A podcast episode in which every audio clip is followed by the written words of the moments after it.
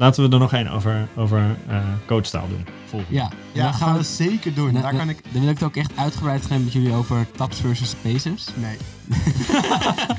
Je, heb krijgt, echt je, krijgt geen 20, idee je krijgt 20 seconden. Oké. En dan... eh, Ja, dat vind ik echt zo niet interessant. Twee spaties als taps.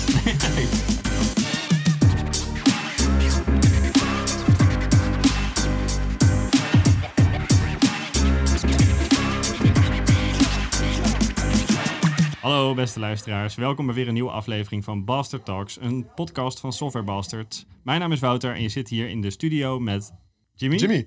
Yes. en Timion. Hallo. Hallo, en wij gaan het vandaag hebben over documentatie. Documentatie, ja. Ja. Super spannend onderwerp. hadden we... ja, dat zou je... Nou, je, je zegt dat, maar er is best wel een, eh, een divide in eh, de discussie over wel of niet documenteren en hoe documenteren. Er zijn natuurlijk verschillende oplossingen voor. Hè? Ja. En ook, ook de waarom documenteren, dat is ook weer zo'n eh, aspect. Ja, het, is, het is een persoonlijk dingetje, hè. Voordat ik het te ver in ga. Het is een persoonlijk dingetje. Een Hè, persoonlijk dingetje. Oh, zeker. Moeten we er een rondje meningen over doen? Oeh. Het belang van documentatie. Eh, dat zouden we kunnen doen, ja. Als, als in, zeg maar, eh, als tijd of the essence is, is documentatie dan iets wat je wel of niet doet? Ja. J- ja. Jouw mening is, je doet het 100%, altijd? 100% altijd. Ja, precies. Golden rule. is- Zelfs in mijn eigen projecten doe ik het. Wow, dat voor dedication. Ik moet heel eerlijk zijn, in mijn eigen projecten is documentatie zeg maar een soort van nagedachte voor alles. Ik ben er gewoon lekker bezig eh, tot het werkt. En vervolgens, eh, misschien dat ik het documenteer. Misschien. Tenzij, het verschilt ook wel voor mij heel erg per project hoor. En, en type documentatie. Ja, dat ook. Eh, maar voor mij verschilt het vooral echt qua project. Als ik bijvoorbeeld een library ga bouwen of zo, waarvan ik zeg van, oh ja, dit ga ik in het open sourcen. Of überhaupt een open source project. dan heb ik zoiets van, Oh, ja. documentatie is wel een must. Maar dan ga ik wel zeg maar voor eh, eh, de aanpak van de waarom en niet zozeer de wat.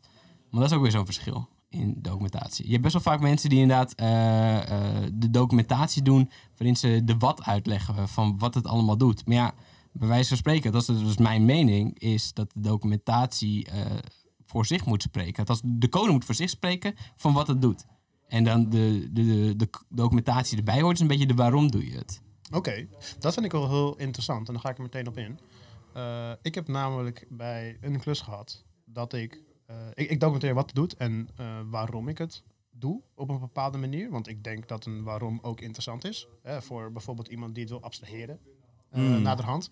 En dan abstraheert hij hem naar misschien een bepaalde manier die ik initieel ook voor ogen had, maar niet werkte. Eh, en daarom wil ik me waarom ook erbij zetten. Mhm. Ehm, maar toen kreeg ik, eh, kreeg ik commentaar op mijn op mijn pull request dat het, dat het niet relevant was.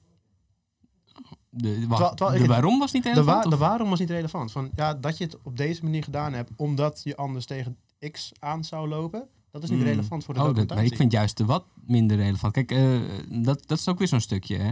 Een deel van je documentatie is natuurlijk ook hoe je je code schrijft. Weet je? De, de juiste naamgevingen, eh, de, de logische flow van de, de het is tot code. de zekere zin ook zeker onderdeel, ja. Precies, dus eh, dat zou eigenlijk al moeten verklaren wat de code doet. En de waarom is inderdaad interessant van ja, ik heb dit en dit gedaan op deze manier. Omdat je natuurlijk ehm, ja, uit wil leggen van oké, maar weet je, je gaat ongetwijfeld de vraag krijgen ooit. Hè? Ik heb het al een aantal keer gehad. Waarom heb je het zo gedaan? En als je dat gedocumenteerd hebt, dan kunnen ze dat gewoon lezen en hoef je die vraag niet te beantwoorden. Ja. Dat ook weer een stukje extra werk. Ehm, Mhm. dus dat is wel eh, eh, ook weer zo'n zo'n zo'n dingetje dat er dan eh, ja, bij komt kijken. Als je, als je hier iemand nieuw binnenkrijgt bij, eh, bij Software Bastards, is dat dan iets waar je, waar je nog op let, zeg maar? Of, Nou, het, het is wel grappig dat je dat zegt. Want we hebben inderdaad eh, dus zo'n test eh, waarmee we kijken of, of de skills eh, van mensen. En een van de aspecten waar wij eh, ook naar op letten is documentatie. Ja. Want wij, eh, wat we voornamelijk zien is, eh, kijk, wij, werken heel veel met enterprises. Hè, eh, de grotere applicaties. En daar is documentatie vaak echt wel een, een bijna een must. ja. Ehm, en de vorm van die documentatie, dat verschilt dan wel weer, merk ik heel erg. Hè. Kijk, in sommige gevallen wordt het, is het zo simpel als, ah, we hebben een confluence pagina waar het allemaal staat. Hè. Of een wiki of iets in die richting. Eh, in andere gevallen is het inderdaad, oh ja, we hebben het opgenomen in de codebase. Ehm, ja, En want deel van documentatie, ik zit een beetje te twijfelen of bij documentatie ook nog je commit messages horen. oh, dat is een goeie. Ja, Ik, ik, ik ben ja, inderdaad van ja, mening van zeker. wel. Ja. zeker. want- Tegenwoordig vind ik dat steeds belangrijker worden. Zeker als je in een organisatie komt waarbij ehm, eh, je commit messages onderdeel zijn van een release. Ja, En dat andere mensen jouw commits moeten kunnen lezen om daar een, een, een, een coherent Een release note van te maken. Ja, precies. exact. En dat is change, wel- changelog of zo. Ja, precies, je, daar wou ik inderdaad ook op inhaken. Kijk, Je hebt dat hele semantic versioning, weet je, dat je inderdaad dus het, Ja. het soort task, weet je, een chore, een fix, een feed, Ja, ja, ja, ja, en dan ja. een tussen haakjes wat het is, of misschien een issue nummer, eh, en dan een korte beschrijving. Dat, dat is, vind ik ook wel eh, van belang. Ik heb ook een absolute hekel als ik een, eh, een commit zie op een PR, eh, die- dat, dat niks meer is dan WIP. Ja, WIP Ja. van wat? Weet je, dat is zo irritant, dat is zo contextloos. Mm. Ja, dat is ook zo, zo super generiek. Van, Oké, welke bug?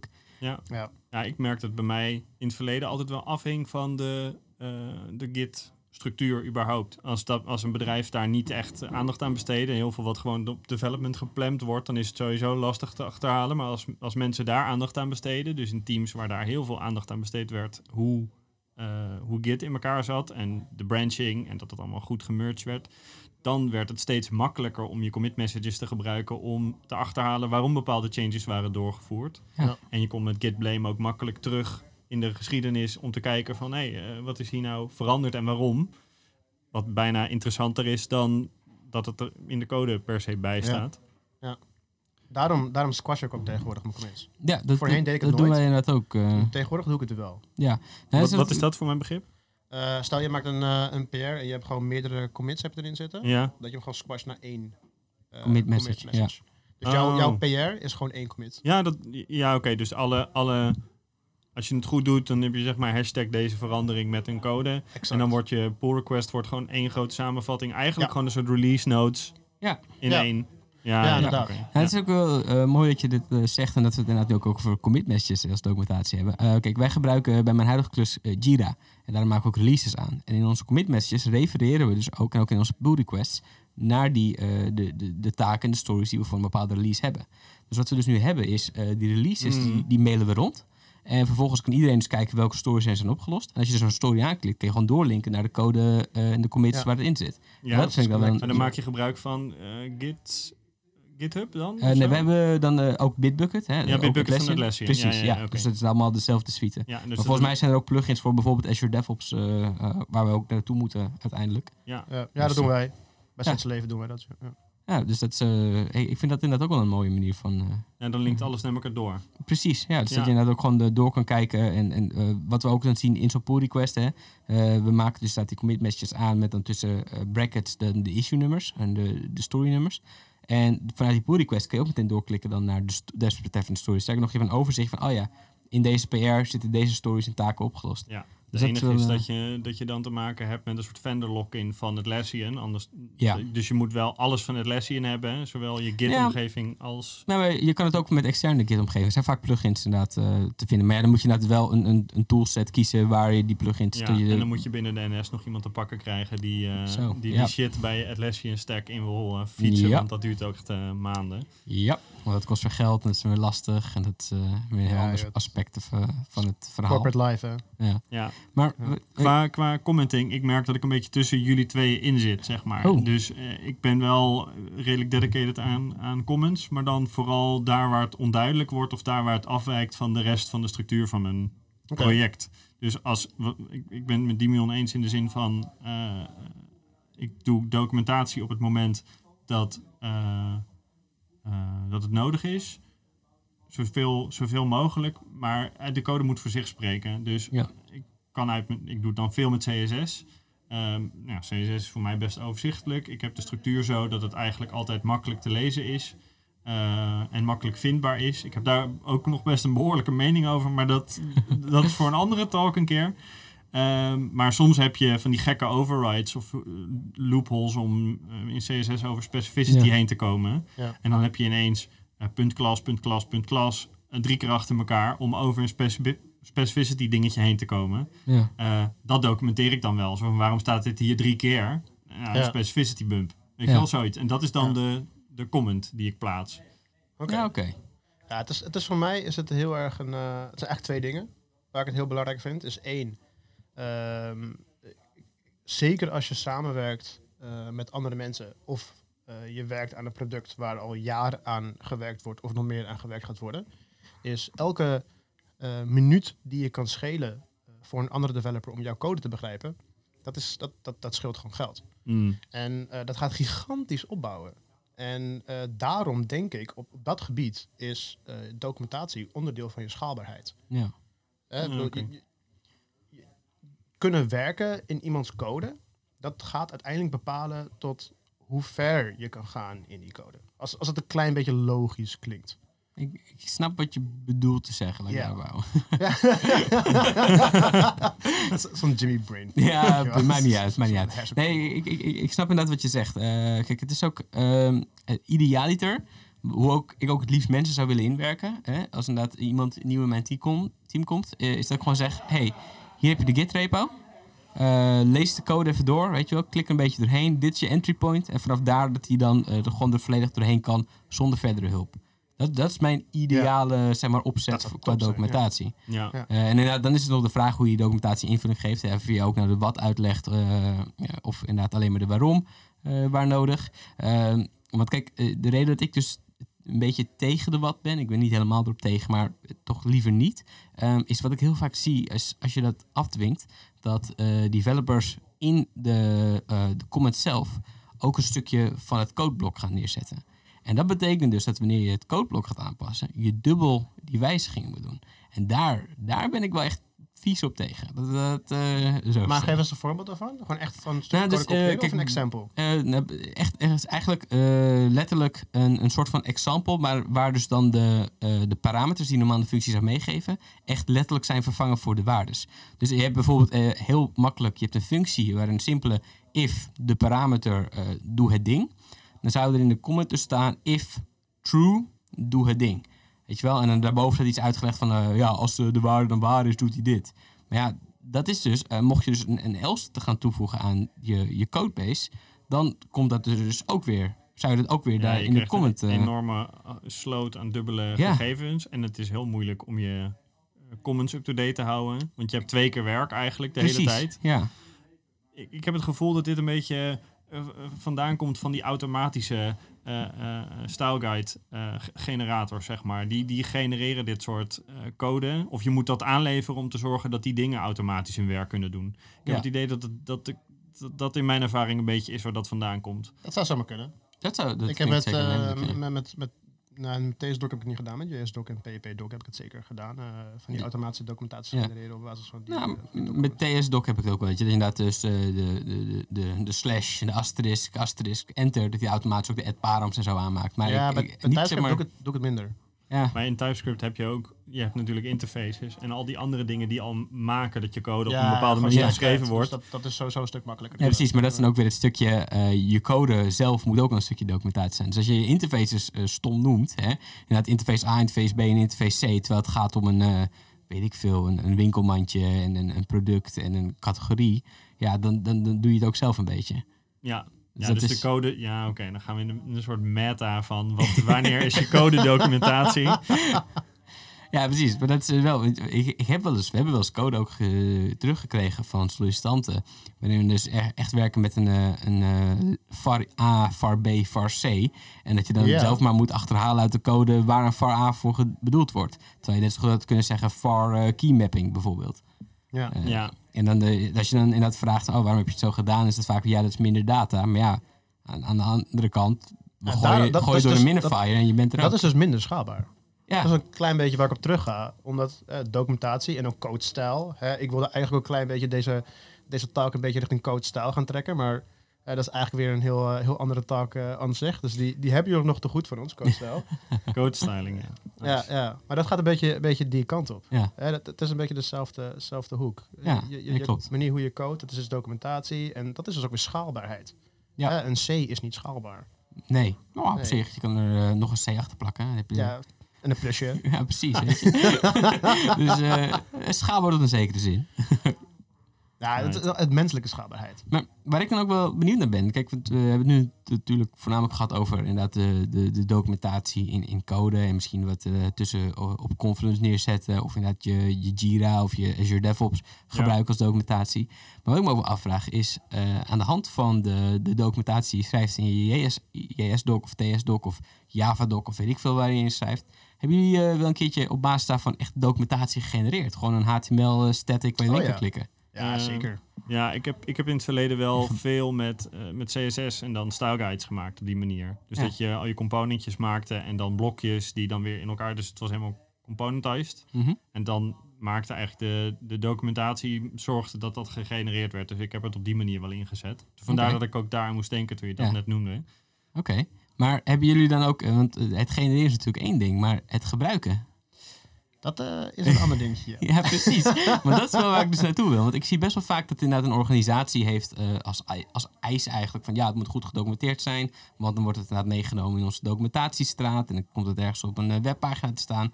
Maar ja, de vraag is, als, je, als er niemand er gebruik van maakt, wat is dan het toegevoegde nut daarvan? Ja, het kan wel. Het kan wel. Bij, bij de Rabobank hadden ze het wel.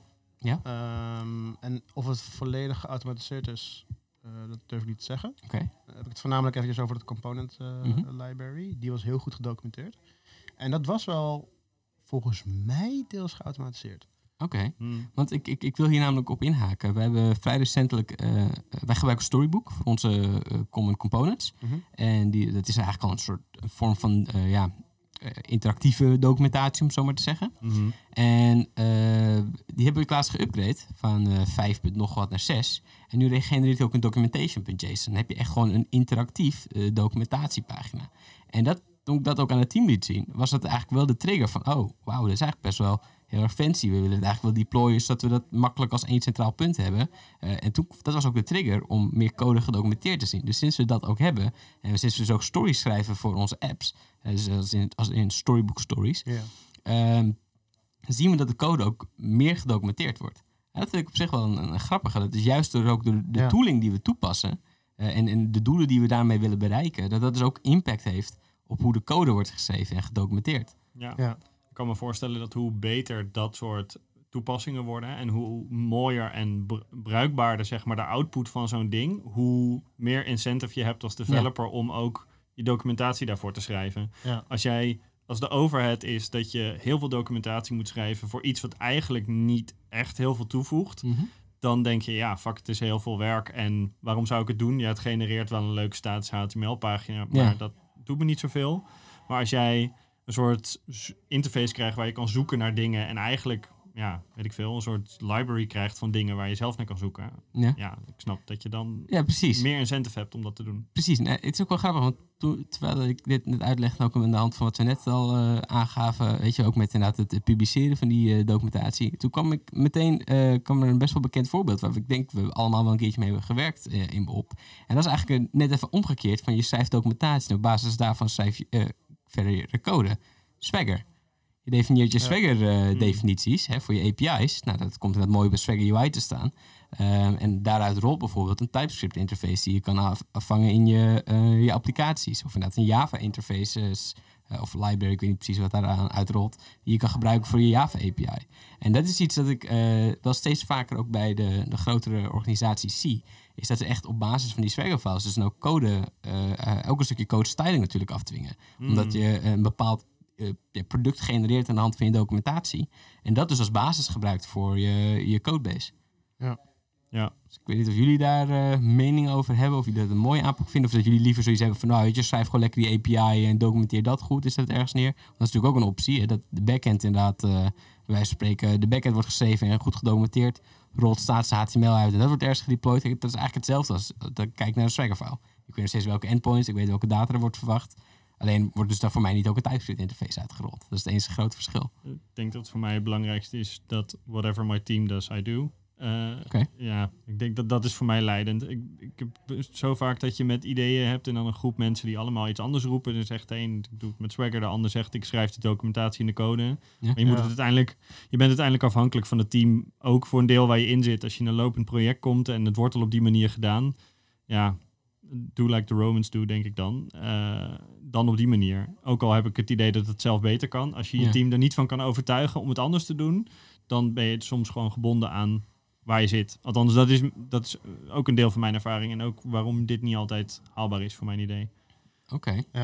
Als je in een team van 10, 12 man zit en het wordt op die manier gedaan en al die code is al op die manier gedaan. Ik denk dat consistentie op dat moment misschien belangrijker is dan tenzij je de tijd hebt om een nieuw idee door te voeren, dat het Ja, maar je, je zou op zich natuurlijk ook kunnen zeggen... Kijk, bij wij spreken, je komt in een team terecht waar eigenlijk niks wordt gedocumenteerd. En dat je Ja, juist het oké. sleeptouw neemt en je begint met het documenteren van je code. Want dat is ook wel iets wat ik vaak nee, doe. precies. Als er, als er nog helemaal niks is. Ik denk dat het. Ik bedoel meer de manier waarop. Ja? Ik, ik, ik denk- als er geen documentatie is, zeker goed om daar een frontrunner voor te worden en Ja. dat te gaan regelen.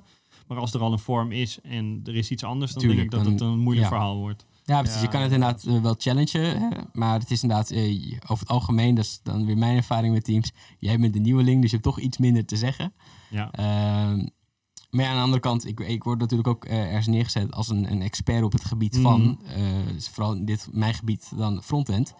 Ehm, dus ja, soms wordt er wel, naar, vrij, wordt er wel wat sneller naar geluisterd dan niet, zeg maar. Ja. Dus dat vind ik ook wel weer een eh, grappige. Maar wat je zegt is wel een, een hele mooie van ja, je gaat erin mee. Want ik heb ook in partijen gezeten waar er eigenlijk wel werd gedocumenteerd. Maar het was eigenlijk een beetje vrijgelaten aan de, de teams om het zelf te regelen. En eh, sommige mensen waren echt fel tegen op documentatie. Die hadden echt het idee van nee, je code moet gewoon documenteerd zijn, punt. En dat is dan alles wat nodig is. Wat ik zelf heel erg merk. eh, kijk, ik zit nu in de rol van tech lead. Dat betekent dat ik best wel veel dingen moet regelen, ook met andere teams en dergelijke. Mhm. En ik probeer zoveel mogelijk via de mail te doen. En als het al via bijvoorbeeld een Slack gaat, hè, dan laat ik eventjes, eh, zet ik het op de mail of ik deel het inderdaad met de, de rest van het team. Want ook dat is een vorm van documentatie. Alleen niet zozeer code-documentatie, maar meer procesdocumentatie.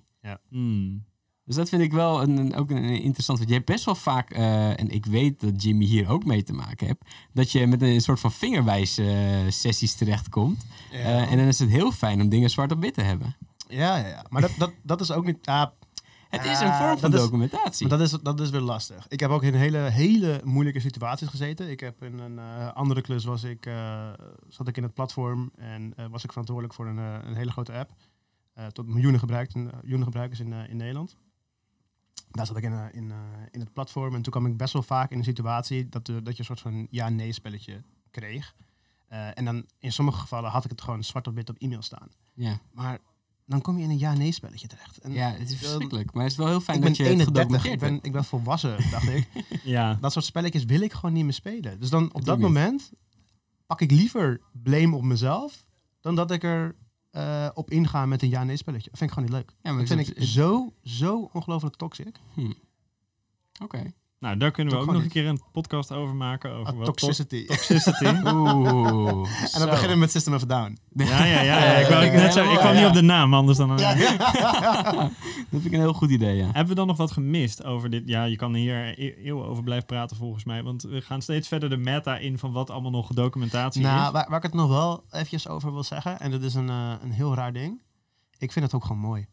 Ik vind documentatie mooi. Ik vind het mooi. Ik vind, ik vind code sowieso. Een van de redenen waarom ik programmeer, is omdat ik code, eh, en het, het- nogmaals, dat klinkt heel raar, eh, goed geschreven code, goed gedocumenteerde code, eh, schaalbare code, Ja. dat vind ik esthetisch mooi. Wat ik wel, ik, ik wil hierop aanhaken. Ik ben het ook met je eens. Mooie code is, ja, als als het echt mooie code is, is het gewoon van. mooi. Ja. Maar wat ik ook heel fijn vind van het schrijven van documentatie, vooral zeg maar boven een functie of inderdaad even een kort regeltje boven een Ik weet eh, wat je gaat zeggen. ding. Het, het, oh ja? Ja, je gaat zeggen dat het mooi scheidt.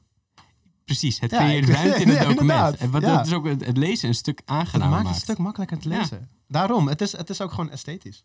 Laten we er nog één over, over eh codestaal doen. Volgende. Ja, Ja, dan gaan we zeker doen. Daar kan ik... Dan wil ik het ook echt uitgebreid gaan hebben met jullie over tabs versus spacers. Nee. Ja, ik je, heb krijgt, echt je, geen krijgt idee 20, over. je krijgt 20 seconden. Oké, En dan... eh, Ja, dat vind ik echt zo niet interessant. twee spaties als tabs. Nee. Nou, dan vier. Oh, Dat, jezus. dat vind ik mooier. Ja, ik, vind, ik vind twee mooier. Nee, dat is te veel te compact. Er moet er lucht 20 in seconden al voorbij?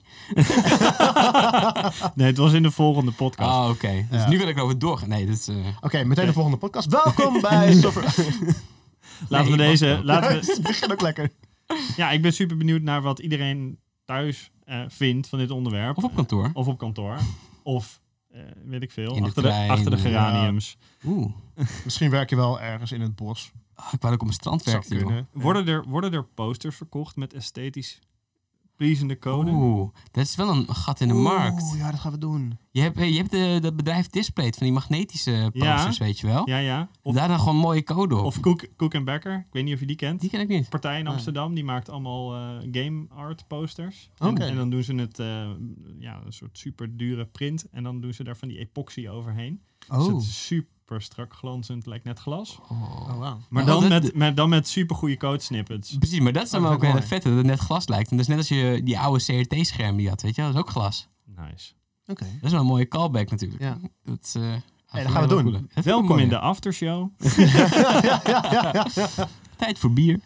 Laten we deze Ja, ik afronden. moet rijden. Ehm, Ja. ja, super bedankt. Ja, ben benieuwd leuk. naar de feedback van, eh, van als je luistert. Laat het weten. Ja. Wat vind je ervan? Wat is jouw mening over commenting in code, over Zeker. documentatie? Eh, we gaan het de volgende keer denk ik hebben over codestyle of over... We hebben nog zoveel onderwerpen, Communicatie. Communicatie is ook een hele interessante. ja. Oh, Ja. vet. Maar dan moeten we eigenlijk een eh, expert uitnodigen. Expert? Een Een communicatie-expert. communicatie-expert. Oeh. Psycholoog of zo? nou, dan wordt het Eh, misschien wel heel filosofisch. Business, business Ah, communications. Een business psycholoog. Oh, dus Dat laat ik aan jullie over. een psycholoog in, de gaan, we, gaan we zoeken. Ik ken, nog, ik ken misschien iemand. Oeh, Oké. Oké. Nou, dan was dit hem, denk ik. dat Ja, denk ik denk ook. het ook. Ja. Oké. Nou, dan tot de volgende. ja, tot de volgende keer. Yo, later. Ciao.